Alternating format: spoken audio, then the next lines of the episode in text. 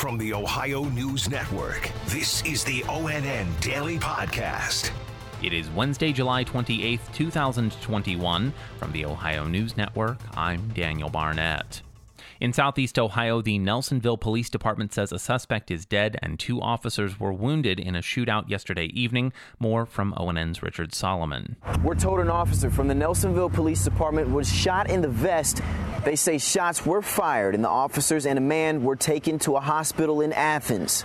An officer from Hocking College did suffer minor injuries, but both officers are expected to be okay.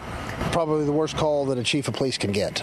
Obviously, your heart just sinks and uh, you start your mind starts racing. Officers have not yet released the name of the man, but we are told this investigation is led by BCI. Reporting in Nelsonville, Richard Solomon.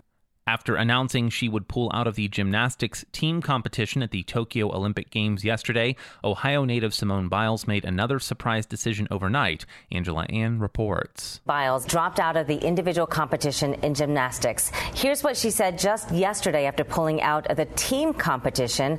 Never felt like this going into a competition before, and I tried to go out here and have fun and warm up in the back went a little bit better. But then once I came out here, I was like, no, mental is not there, so I just need to let the girls do it and focus on myself. And her teammates say they fully supported her decision and said that Biles earned every bit of their silver medal team award. I'm Angela Ann. Four officers who defended the U.S. Capitol during the failed January 6th insurrection delivered an emotional testimony before a House committee yesterday. More from Molly Brewer. The officers described the terror they endured when the mob of Trump supporters attacked the Capitol. Officer Daniel Hodges was trapped between a door and the attackers. I heard chanting from some in the crowd get his gun and kill him with his own gun. I could feel my, myself losing oxygen and recall thinking to myself, this is how I'm going to die. Nearly 540 people were arrested in the months since the breach. More than two dozen of them are from Ohio. The panel chair says subpoenas are coming soon. Molly Brewer, ONN News. A pro marijuana group representing the state's medical marijuana businesses is pushing to have the Ohio legislature legalize recreational cannabis in the state. A spokesperson for the Coalition to Regulate Marijuana Like Alcohol says 1,000 signatures have been submitted to the Ohio Attorney General's office to review the summary language for the proposed law. Supporters will then have to collect nearly 133,000 signatures to put the issue before the Republican led legislature. Supporters say the law would utilize the framework already in place for medical marijuana dispensaries and cultivators before expanding to other parties in two years. The crackdown on hazing continues in the state of Ohio.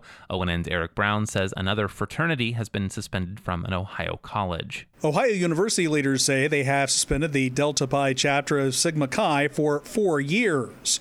School leaders say the fraternity admitted to several violations, including hazing. We've reached out to that organization for comment, but have not heard back yet. This comes after the presidents of all major universities announced an initiative to get rid of hazing on Monday. It's a zero tolerance push launched by the family of Stone Foltz. Foltz died in March after an alleged hazing incident at Bowling Green State University. Eric Brown, ONN News. State investigators say staff members at an Ohio juvenile detention facility bought violent and sexually provocative video games for incarcerated male teens. Ohio's Office of Inspector General investigates potential wrongdoing at executive branch agencies. The IG said yesterday staff at Circleville Correctional Facility in southern Ohio provided seven games that promoted violence, anti law enforcement themes, and sexually mature content. The IG report also said facility staff spent $814 on fishing equipment that was never used.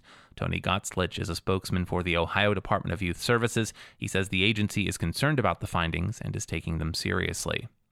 Scams surrounding government grants are on the rise. Yolanda Harris has more with Jessica Kapkar with the Better Business Bureau of Central Ohio. Since mid June, scammers have been contacting victims with phone calls, text messages, emails, and social media messages.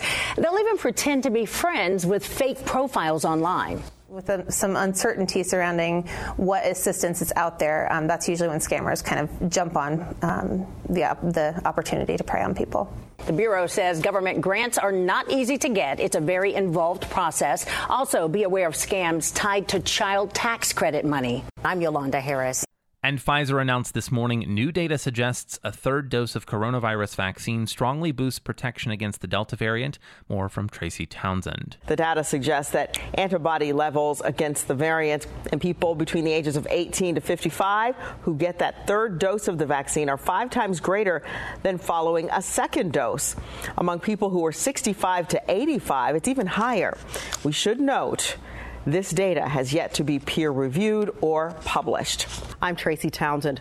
Special thanks to affiliate stations WBNS TV in Columbus, WKYC TV in Cleveland, and WTOL TV in Toledo for their contributions to today's newscast. I'm Daniel Barnett on the Ohio News Network. This has been the ONN Daily Podcast, a production of Radio Ohio Incorporated on the Ohio News Network.